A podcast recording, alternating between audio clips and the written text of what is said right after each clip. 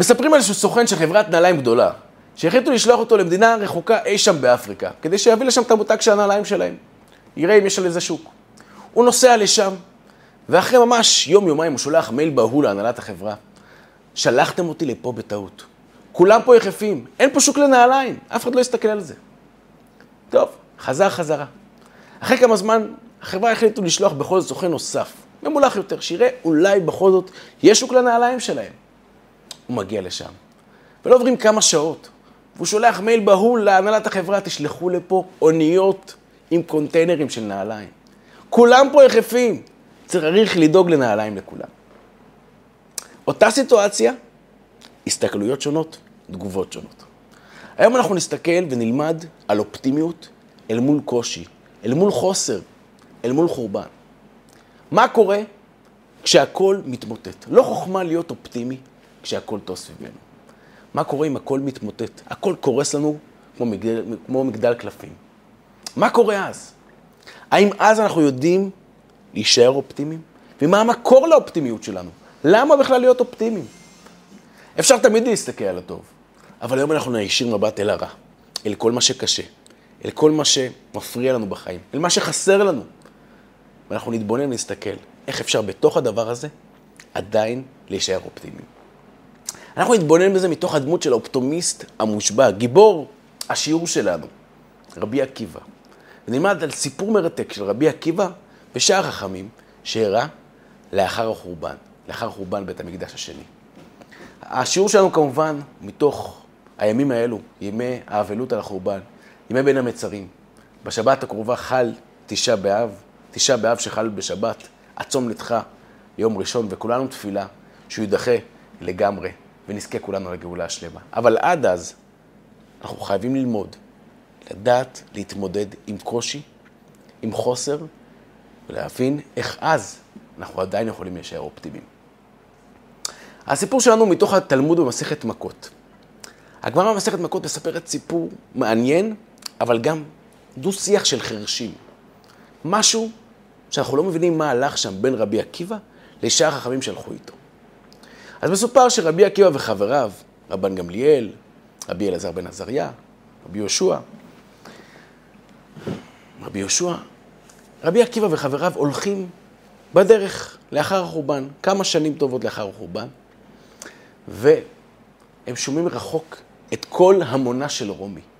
רומי, שכבשו אותם, שהחריבו את בית מקדשנו, שהראו את התפארת של עם ישראל עד לרצפה. הגלו אותנו מארצנו. אותה רומי, הם שומעים אותה צוהלת ושמחה ושוקקת חיים. כשהם שומעים מרחוק את הרעש הזה של רומי, תארו לעצמכם, קצת סיטואציה, ניקח את זה לימינו. אם חס ושלום, חס וחלילה, אחרי השואה, אחרי מלחמת העולם השנייה, גרמניה הנאצית, לא, היינו, לא הייתה מנוצחת, הייתה נשארת.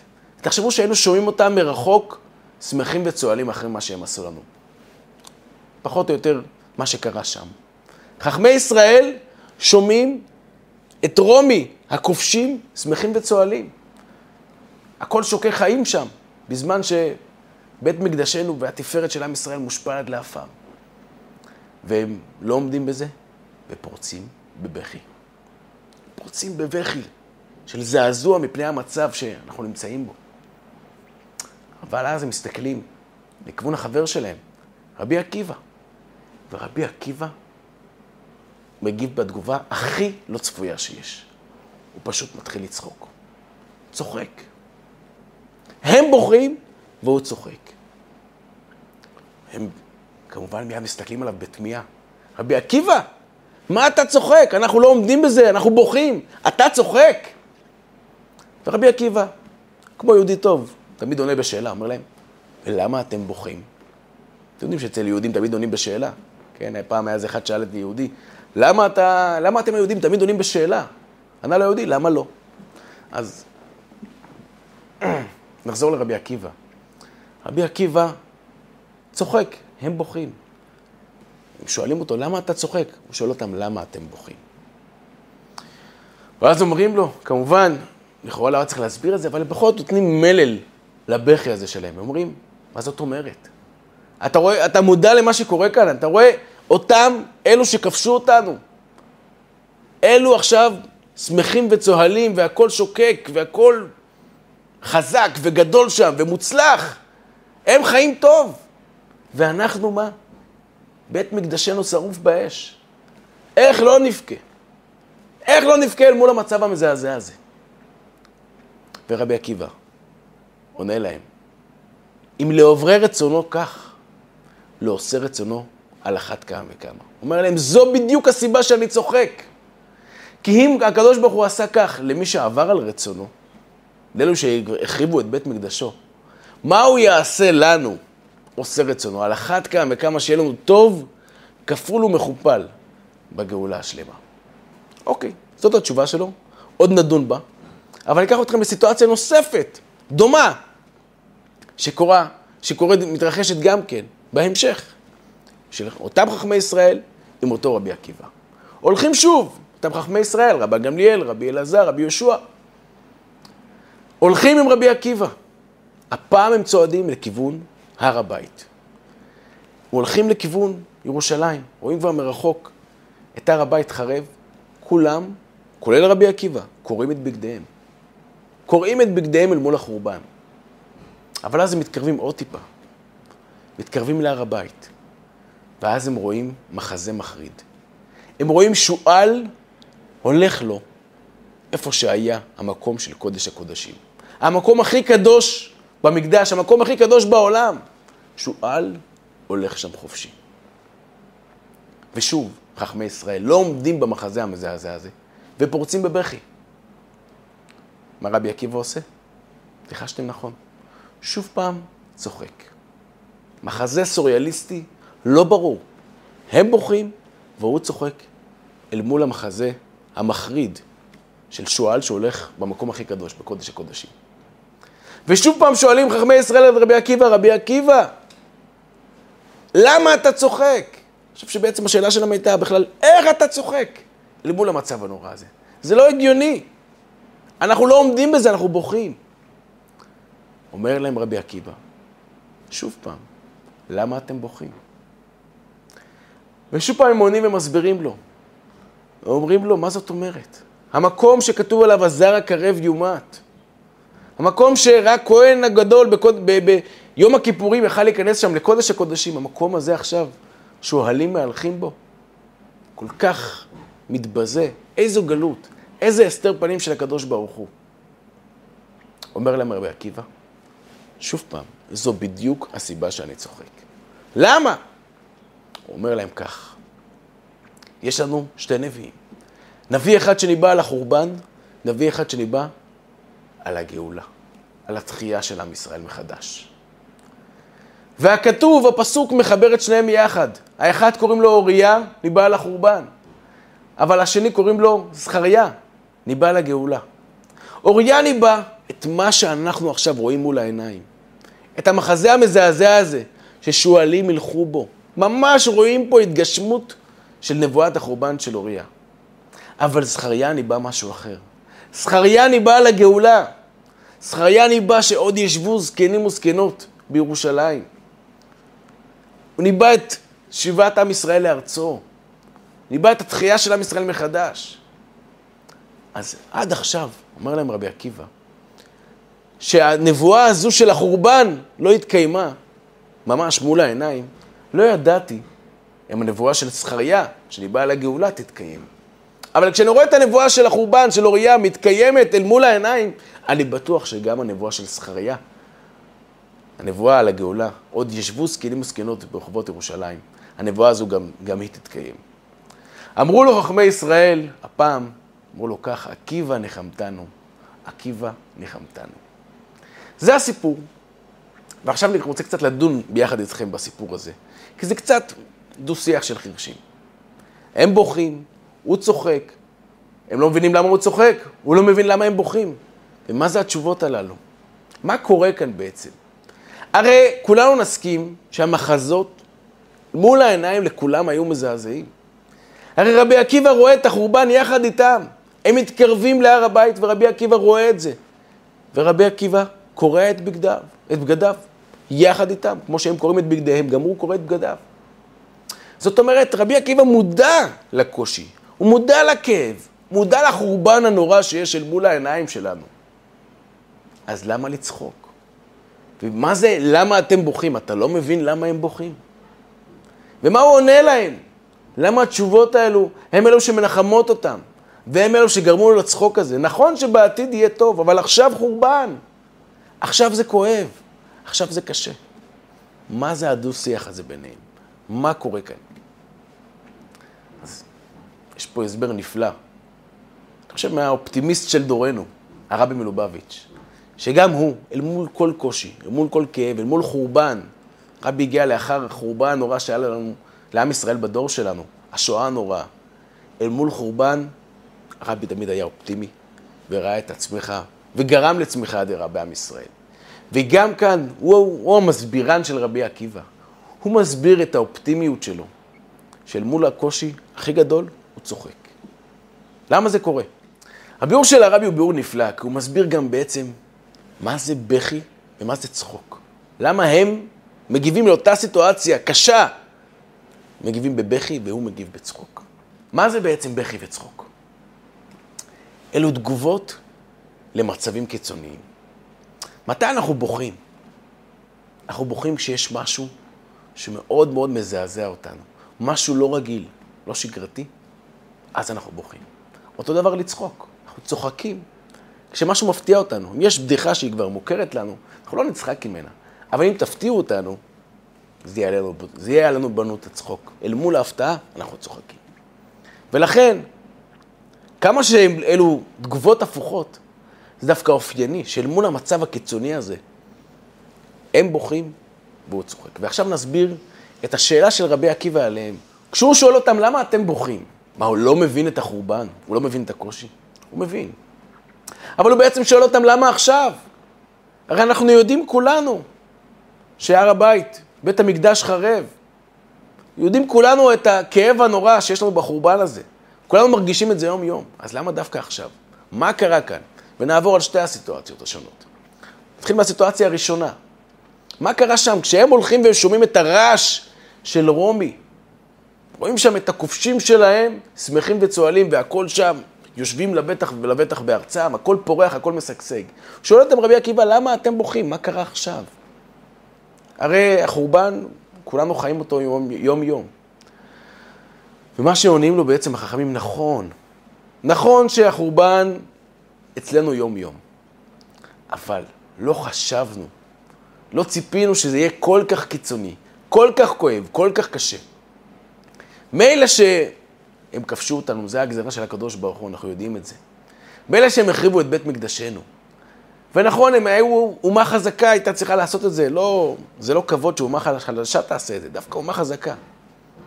אבל עדיין, עכשיו, עברו כבר כמה שנים. עכשיו אפשר לבוא איתם חשבון, או לפחות לא, שלא יצמחו וישגשגו ככה. למה עכשיו המלכות הזו ממשיכה לשגשג ולפרוח ולצמוח, ואנחנו עדיין, הבית שלנו חרב, בית מקדשנו שרוף באש. זאת אומרת, למה זה צריך להיות כל כך כואב, כל כך קשה? למה צריך לקחת את זה לקיצון? זה בעצם מה שכואב להם. והעוצמה הזו, שהדבר שהם לא ציפו אותו, כי הם חיו את החורבן, אבל הם לא ציפו לכזו עוצמה של כאב. העוצמה הזו של הכאב הזה בעצם גורם להם לבכי. מה עונה להם רבי עקיבא? עונה להם דווקא בגלל העוצמה. דווקא בגלל העוצמה של הכאב, לכם זה מביא תגובה של בכי. אצלי, אל מול העוצמה, אל מול ההפתעה של הכאב הנורא הזה. אני בוחר לצחוק. כי אני דווקא בעוצמה של הקושי בוחר לראות את העוצמה של הטוב. רבי עקיבא, בכלל נכיר אותו קצת מבפנים, הוא לא סתם היה אופטימי. רבי עקיבא זה אחד שתמיד תמיד הסתכל רחוק יותר, קדימה יותר, לא רק לכאן ועכשיו. הוא הסתכל על העתיד, על מה יצמח ממה שקורה כאן ועכשיו. ורבי עקיבא יודע שיש פה חורבן קשה.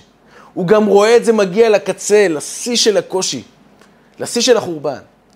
אבל הוא יודע שכל הדבר הזה, ודווקא השיא של הקושי, יביא לשיא של הטוב. אם עד עכשיו חשבנו שהיה קושי, היה חורבן, אבל אחרי זה יהיה טוב. כולם יודעים שיהיה טוב. גם שאר חכמי ישראל האחרים ידעו שיהיה טוב לאחר חורבן, שבסוף התכלית של החורבן היא הגאולה שתבוא בסוף. אבל השאלה היא, האם אנחנו, א', מסתכלים על העתיד הזה? האם אנחנו באמת חיים את העתיד או שחיים את ההווה? ומה לעשות? אנחנו חיים את ההווה, רובנו חיים את ההווה. וגם אותם חכמי ישראל האחרים אמרו, בהווה, במצב העכשווי זה חורבן. זה קשה, זה כואב. אבל רבי עקיבא בוחר לראות את העתיד, הוא אומר, מה יצמח מפה? ודווקא עכשיו, אל מול העוצמה של הקושי, אני אומר, לא סתם יצמח פה איזה טוב כזה נחמד. יצמח פה הטוב המושלם ביותר. כי אם זה הגיע למצב הכי קשה, זה הגיע לדציבלים הכי גבוהים של הקושי, של הכאב, זה יגיע לדציבלים הכי גבוהים של הטוב ושל השמחה. זה חייב להיות כך, כי אם זה גורם לזה, אם החורבן הוא זה שגורם לטוב, לגאולה, אז השיא של החורבן גורם לשיא של הטוב ולשיא של הגאולה. והוא רואה את זה בסיפור הראשון, כשהם הולכים לקראת רומי, והם שומעים אותם, יושבים לבטח, והוא רואה את זה עוד יותר בסיפור השני, כשהם הולכים והם רואים את המחזה המזעזע בהר הבית, שועל הולך בבית קודשי הקודשים.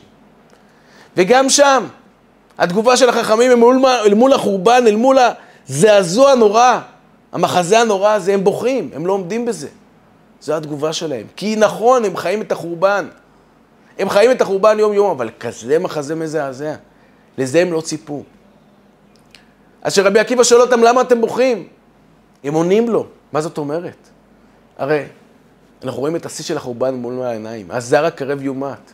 שועלים ילכו בו. במקום שכתוב הזר הקרב יומת, שועלים הולכים שם חופשי. במקום הכי קדוש, הופך למקום שבחיצוניות, בעיניים שם הוא נראה, בשפל שלו. הם מסבירים, הם מתמללים את הכאב הזה. אבל מה שעונה להם, רבי עקיבא, זו בדיוק הסיבה שאני אל מול הכאב, אל מול העוצמה של הכאב, אל מול העוצמה של החורבן, אני בוחר לצחוק. אני בוחר לראות את מה שיצמח מהחורבן הזה. והוא מביא להם את הפסוק, את הנבואה של אוריה, ולא הזכרנו את זה בהתחלה, נזכיר את זה עכשיו. הנבואה של, של אוריה זה על כן ציון כשדה תחרש. ציון, ירושלים, תחרש ממש כמו שדה. הכל יהיה שממה. עד כדי כך שבאמת שועלים יהלכו בו. הוא מזכיר את הפסוק הזה, לא סתם. הוא אומר, נכון, זו הנבואה לחורבן, אבל יש גם את הנבואה של זכריה, עוד ישבו זקנים וזקנות בירושלים. והפסוק מצמיד את זה יחד, כי זה דבר אחד. זה אמנם תהליך, אבל של אותו דבר. אפשר לראות חורבן כמשהו בנפרד בפני עצמו, וגאולה בפני עצמו. רבי עקיבא לא רואה כך את הדברים. הוא עכשיו בהווה, בשיא של החורבן, הוא רואה איך זה תהליך שמוביל בסופו של דבר אל הגאולה, אל הטוב. ולכן רבי עקיבא מסתכל ואומר, על כן ציון כשדה תחרש, זה באמת מזעזע. אבל יש פה גם רמז. כי מה זו חרישה? חרישה שאדם מבחוץ רואה את החקלאי חורש את השדה שלו, הוא לא, הוא לא מבין בחקלאות, הוא מסתכל עליו, מה אתה עושה? יש פה את השתילים האחרונים שעוד קיימים, אתה עוקר, אתה הופך את כל האדמה, מה זו חרישה? חרישה זו פעולה של הפיכת האדמה על פניה. של כל, אם היה שם איזשהו שתיל שעוד נשאר מהקטיף, גם הוא נחרב, גם הוא נקטף, גם הוא ייהרס. אז זה נראה משהו מזעזע. אבל מה אנחנו יודעים? מה החקלאי יודע? החקלאי רואה אחרת את הדברים. החקלאי רואה בתוך החרישה, הוא רואה כבר את הצמיחה. הוא רואה את כל מה שיגדל כאן. אחרי החרישה והזריעה תבוא גם הקצירה. וזה מה שרבי עקיבא רואה. הוא מסתכל על הגלות כאיזשהו תהליך של חרישה עמוקה, כואבת, לא פשוטה, אבל חרישה שבסופה יש גם זריעה וגם קצירה. תבוא הקצירה גם. יבוא היבול הגדול. והיבול הזה יבוא בשיא שלו. כמו שחרישה הייתה עמוקה עד הסוף, שועלים ילכו בו, חרישה עמוקה לגמרי לכל הדעות, כן, זה שיא הכאב. אבל החרישה העמוקה הזו תביא את הצמיחה הכי גדולה שיש. יבוא הטוב המושלם ביותר שקיים. כי שוב, רבי עקיבא רואה את הכל כתהליך אחד. השיא של הכאב, השיא של הקושי, יצמיח מתוכו את השיא של, החור, של הגאולה ושל הטוב. אז אם כן, זו בעצם ההסתכלות של רבי עקיבא, ולמה ההסתכלות הזו כל כך חשובה אלינו? כי כמו שאמרתי, אפשר להיות אופטימי בכל מיני מצבים. אתם יודעים מה? גם במצבים לא פשוטים, מה אנחנו בדרך כלל אומרים? מה זה להיות אופטימי? להיות אופטימי זה, תבחר להסתכל על הטוב. עזוב את הרע, שים את הרע בצד כרגע. תבחר להסתכל על הטוב, מה שנקרא על חצי הכוס המלאה. מה אם אין לי שם הרבה? אוקיי, עדיין. תלמד להסתכל על החצי הטוב המלאה. אגב, רבי עקיבא בעצמו עשה את זה. סיפור שהוא היה עוד חתן צעיר של כלבא שבוע, ולקח את ביתו, רחל, לאישה, התחתן, אבל כלבא שבוע ממש לא היה מוכן לזה, כי רבי עקיבא, לא היה אז רבי עקיבא. היה סך הכל רועה צאן, אנאלפבית, בן גרים, לא מיוחס, שהלך והתחתן עם בת העשיר, היפה, אבל הוא, לא היה לו לכאורה שום דבר למכור מהשל עצמו. אז כלבא שבוע, הדיר אותו ואת ביתו מכל נכסיו. כמובן, מעשה מושלל, אבל זה מה שהיה. ועקיבא, אז, כפי שקראו לו, ורחל, היו שניהם, לא היה להם איפה לישון אפילו, ישנו באיזה מחסן של תבן. והם באמת הרגישו את הקושי ואת הכאב, את המצב השפל שהם הגיעו לשם, אליו. אבל ראה את זה הקדוש ברוך הוא ושלח את אליהו הנביא בדמות של אני. אני בפתח של המחסן התבן דופק להם שם, והוא שואל אותם, תגידו, יש לכם אולי קצת תבן להביא לי? אשתי ילדה, ואין לי קש ותבן אפילו להשכיב אותה, את הילד, שיהיה להם איפה לנוח כמו שצריך. אומר רבי עקיבא, שוב, אז עקיבא לאשתו רחל אומר לה, תראי, הנה אדם שאפילו תבן, מה שיש לנו, אין לו. אז בעצם זו הסתכלות, זו בחירה להסתכל על הטוב. לא היה להם הרבה, היה להם מעט מאוד, ליתר דיוק, אבל עדיין, הם בוחרים להסתכל על הטוב. הנה, אפילו לא אין תבן, לנו יש את התבן, לפחות זה. בואו נבחר להסתכל על הטוב. זה בדרך כלל אופטימיות. אבל היום אנחנו מדברים על אופטימיות אחרת. היום אנחנו מדברים על אופטימיות של אדם שהכל קורס. הכל נחרב. חס ושלום, לא, אף אחד מאיתנו לא יגיע לזה. אבל מה קורה אם, או מה קורה לאדם שחווה דבר כזה נורא? אנחנו רואים אדם שחווה דבר כזה נורא. מה עושים? איך בוחרים אל מול הדבר הזה עדיין לדבוק בטוב, לראות את הטוב? הוא רואה רע מול העיניים. אז היום אנחנו לומדים משהו אחר. לא רק לבחור להסתכל על הטוב בכל הסיטואציה שיש לנו, גם להישיר מבט אל הרע. גם להסתכל לרע בעיניים, לחורבן, ולהגיד, אם נדע להסתכל לדבר הזה באמת, נבין שיש מתוכו צמיחה. ונכון, זה לא קל, זה לא פשוט. לא לכולנו יש את המשקפיים של רבי עקיבא. לרבי עקיבא יש משקפיים ארוכות טווח. הוא מסתכל אל העתיד. הוא מסתכל אל העתיד הרחוק, אבל הוא יודע שהעתיד הרחוק הזה צומח עכשיו. אז גם לנו אין את המשקפיים של רבי עקיבא, אנחנו יכולים לפחות לדעת שזה כך. להאמין שאין רע יורד מלמעלה. ואם חס ושלום יש משהו שכאן אנחנו מקבלים אותו כמו רע, הוא מרגיש לנו כמו רע, מה לעשות, אנחנו אנשים גשמיים בעולם הזה שלנו. מרגישים שהדבר הזה רע. אבל אנחנו מאמינים ובטוחים שבסופו של דבר הטוב יצמח מתוך הדבר הזה. לא למרות הדבר הזה, אלא מתוך הדבר הזה. אספר לכם סיפור על חכם אחר, נחום איש גמזו. נחום הזה, שלחו אותו, היה חכם בארץ ישראל, שלחו אותו אל הקיסר הרומאי, הטיע עליהם גזירה. ומה איך, מה עושים באותם ימים? משחדים את הקיסר הרומאי. משחדים את הקיסר, שולחים תיבה של יהלומים ותכשיטים, אספו מכל מה שהיה שם בבתים של עם ישראל, שלא היו עשירים גדולים, אבל מילאו תיבה של אוצרות של זהב וכסף, ושלחו אותו בדרך לרומי. הוא נוסע שם בדרך לרומא לקיסר, והוא עוצר באכסניה של אנשים שהתברר בהמשך שהיו אנשים ממש לא תמימים. האנשים האלו ראו את נחום איש גמזו מגיע עם תיבה גדולה, ואמרו, אוקיי, זה הזמן שלנו לעשות האקזיט של החיים. בלילה הם ניגשו אל התיבה, שהייתה מוחבאת שם בחדר של נחום איש גמזו, באו עם שקים של חול, של עפר, של אבנים, הוציאו מתוך התיבה את כל האוצרות, את כל הכסף והזהב, את כל התכשיטים, ושמו בתוך חול ואבנים, כדי שנחום לא ירגיש שמשהו שם, שהתיבה ריקה. נחום היה איש תמים, והוא ממשיך בדרכו אל הקיסר, מבלי לדעת שהוא בעצם בא אליו עם תיבה מלאה באבנים וחול. הוא מגיע אל הקיסר. הקיסר אהב מאוד יהלומים ותכשיטים. הוא אומר, אוקיי, מה קרה, מה הבאתם? הבאתי מהיהודים מתנה לקיסר. תכשיטים, זהב, כסף. אוקיי, בבקשה, תביאו אהב מתנות. פותחים את התיבה ורואים שם חול ואבנים. הקיסר כמובן זועם מאוד, ואומר לחיילים שלו, ערפו את ראשו. נחום הזה, למה קראו לו איש גמזו? כי כל דבר הוא אומר, גמזו לטובה. וגם ברגע הזה, שחרב על צווארו, ועומדים להרוג אותו, מה נחום אומר? נכון, גמזו לטובה. באים החיילים ורוצים ממש להרוג אותו, להוציא אותו להורג. אבל אז מגיע יועץ מיוחד. יועץ אליהו הנביא שהתחפש לאחד היועצים של הקיסר. ואומר לו, החול הזה שאתה רואה, החול, האבנים, האפר, זה לא חול פשוט. החול הזה, הסבא של נחום, קראו לו אברהם, מסופר עוד בתנ"ך, שהוא נלחם, יש שם מלחמת הארבעה אל מול החמישה. אברהם אבינו, כשהוא נלחם במלחמה הזו, הוא השתמש בכל פילי, בכל שנזרק על הצבאות שהוא נלחם בהם, ובסופו של דבר, מנצחים, החול הזה הפך לחיצים וקשתות, ובעצם לכלים מזוינים, וככה ניצחו בדרך את ה... ככה אברהם ניצח בדרך פילית את הצבאות שכנגדו. נחום הזה הוא מזרעו. יש מצב שהחול הזה הוא גם כן אותו חול פילי. אוקיי. אמר הקיסר, שווה לבדוק, אל תערפו עדיין את הראש של נחום, אל תוציאו אותו להורג, בואו לבדוק. לוקחים את החול והכל הופך לחיצים ולחרבות, ובאמת השתמשו, הקיסר השתמש בזה כנגד הצבאות שנלחמו בו, והוא ראה ניצחונות גדולים. ונחום חזר, חזרה עם תיבה של אוצרות, וכמובן שהגזרה בוטלה. עכשיו, בואו נתבונן בסיפור הזה.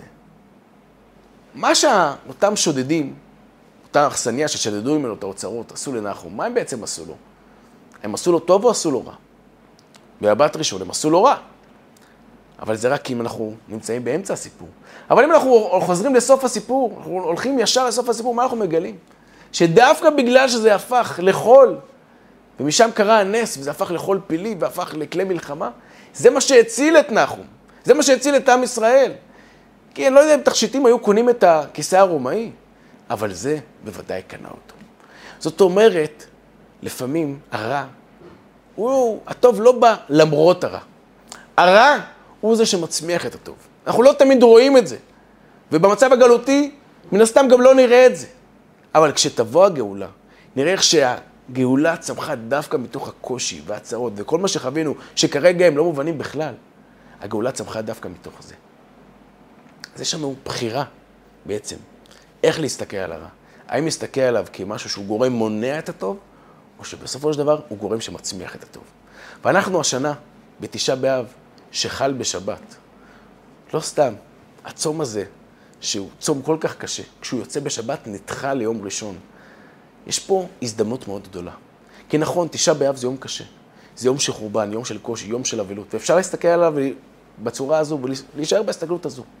אבל אז אנחנו נחווה את העטיפה של תשעה באב, את העטיפה של החורבן, של הקושי, של כל מה שאנחנו צריכים להתאבע עליו, כי אין מה לעשות, מול העיניים שלנו עדיין אנחנו רואים חורבן. אנחנו אנשים גשמיים שחווים בכל יום את זה שעדיין עם ישראל לא כולו חזר לארצו. בית המקדש לא נמצא בתפארתו. עוד לא הגענו למצב, לייעוד שלנו, לגאולה השלמה. אז כן, אנחנו עדיין בחורבן וצריך להתאבל, אבל כל זה זה רק העטיפה החיצונית של תשעה באב. כי אם נסתכל פנימה, אם נלך לתוך תשעה באב, מה קרה בעצם ביום הזה? קרה חורבן גדול, אבל החורבן הזה זה הצמיחה, זה ההכנה לבית המקדש השלישי שייבנה עליו. והחורבן הזה היה בעצם חלק מהתהליך של הבית המושלם שיהיה לנו כאן בבית המקדש השלישי. כי הבית הזה, בשונה מבתי המקדש הראשון והשני שנחרבו, כי הם נקראים בלשון הזוהר בניינה דה ברנש, בית שאנשים בנו, כאן זה יהיה כבר בניינה קודשא בריחו. בית שהקדוש ברוך הוא יבנה לנו אותו. וכיוון שכך, הבית הזה כבר יהיה נצחי. לא יהיה בו, לא יהיה שייך שם שום חורבן. והתהליך אל עבר הבית השלישי, זה כן, דרך החרבה של הבית הראשון והשני. עם כל הכאב, עם כל הקושי, דווקא ההחרבה הזו, החורבן הזה, זה מה שמביא את הבניין. זה בדיוק כמו שאנחנו נעבור ליד איזשהו מקום, ש... בית שאנחנו היינו מכירים שם, אני זוכר, עברתי פה ליד איזשהו מרכז מסחרי, והלכתי שם לפני כמה שנים, אני הולך, אני רואה חורבן, אני רואה בור ענק, ממש חצבו שם איזשהו בור, חפרו שם בור ענק, עצום. כמובן שהמרכז המסחרי הקטן שהיה שם, לא נשאר לו שום זכר. אבל עברו כמה שנים. ומה שהיה נראה לי חורבן באותו זמן, וכמובן, כל מי שקצת היה בודק, היה מבין שזה בעצם בניין. וצמח באותו מקום מגדל עצום ממדים. החורבן הזה, ההרס הזה שראיתי אז מול העיניים, זה היה, אם הייתי שואל את הקבלן, הוא אמר לי מראש, מה זאת אומרת? זה חורבן? אתה רואה חורבן. אני רואה כבר את המגדל הענק שיצמח פה, שיקום על הדבר הזה. וזה כל הסיפור של חורבן בית המקדש. הקדוש ברוך הוא החריב, שלח את נבוכדנצר בבית ראשון, ואת טיטוס בבית שלי, הוא שלח אותם כדי להחריב את הבית, אבל כדי להיות ההכנה, החפירה הגדולה לקראת בית המקדש השלישי. וכל מה שאנחנו חווים עכשיו בגלות, כל הקושי עכשיו, אלפיים שנות גלות. כן, זה כואב, זה קשה, אבל זה חבלי הלידה. זה הצירים שיביאו ללידה של הגאולה השלמה. וכשנהיה בגאולה, אנחנו נבין איך כל הדברים האלו, כל ההשתלשלות של הגלות הקשה הזו, היא בעצם, זה מה שהצמיח את תכלית הטוב. וכמה שזה היה יותר קשה, זה הביא את היותר טוב. אנחנו לא צריכים יותר קשה, כן? מספיק לנו עם הקושי שכבר היה. הקושי הזה בטוח יביא את הגאולה המושלמת. אבל אנחנו נבין בגאולה שדווקא הקושי הוא זה שהביא בסופו של דבר את הבנייה ואת הצמיחה ואת הגאולה.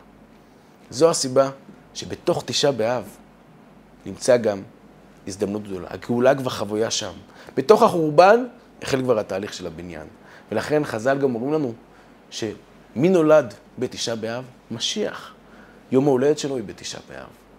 מלך המשיח נולד בתשעה באב, זאת אומרת, בשיא של החורבן, כבר שם רואים את הגאולה, את אותו אחד שיוביל את עם ישראל כולו אל הגאולה השלמה. אז המסקנה שלי מרבי עקיבא, האופטימיסט המושבע, מכמובן הרבי מלובביץ' שהביא את ההסבר הנפלא הזה, ובחר תמיד להסתכל אל הטוב. זה גם כשחווים מצבים לא פשוטים. זה לא חייב להיות חורבן כזה נורא. א', כולנו חווים, חווים את החורבן של בית המקדש, חווים את החורבן, את הכללי שיש בעם ישראל. אבל גם הפן האישי, חס ושלום שזה לא יהיה בצורה כזו כואבת וקשה, אבל כן, יש לפעמים זמנים של חוסר. זמנים שאני מרגיש שזה לא טוב לי. מה אני עושה השאלה מול החוסר הזה? האם אני אומר לעצמי, לא יודע, אני, משהו פה כואב, אולי אני אבחר להסתכל על הטוב, אבל החוסר הזה בטוח לא טוב לי, או שאני אומר, לא, אולי החוסר הזה זה דווקא המנוע שלי, אולי זה דווקא יוביל אותי לצמיחה גדולה, זה יוביל אותי למשהו שלא חלמתי בכלל להיות שם, ודווקא החוסר הזה דחף אותי להגיע למקום הנפלא הזה. יכול מאוד להיות. תסתכלו על זה כך. קחו את המשקפיים של רבי עקיבא. בואו נבין שהחורבן הזה שיש לעם ישראל, הגלות שאנחנו עדיין נמצאים בה, אמנם נמצאים ברגעים האחרונים, בעצם מובילה אל הגאולה השלמה. וגם בתשעה באב הקרוב, שחל בשבת, וכולנו אוכלים בו. בזמן של תשעה באב, בזמן של שבת, כולנו אוכלים, ועושים, פותחים סעודה. זה בעצם הכנה לגאולה, שדווקא הימים האלו, הימים של החורבן, הימים של הצום, הימים של הקושי, יהפכו לששון ולשמחה ולמועדים טובים, כמו שמבטיחים לנו. אז בואו נבחר לראות את הטוב דווקא בתוך הקושי, ובעזרת השם כולנו כבר נגיע לצמיחה הגדולה אל הגאולה השלמה.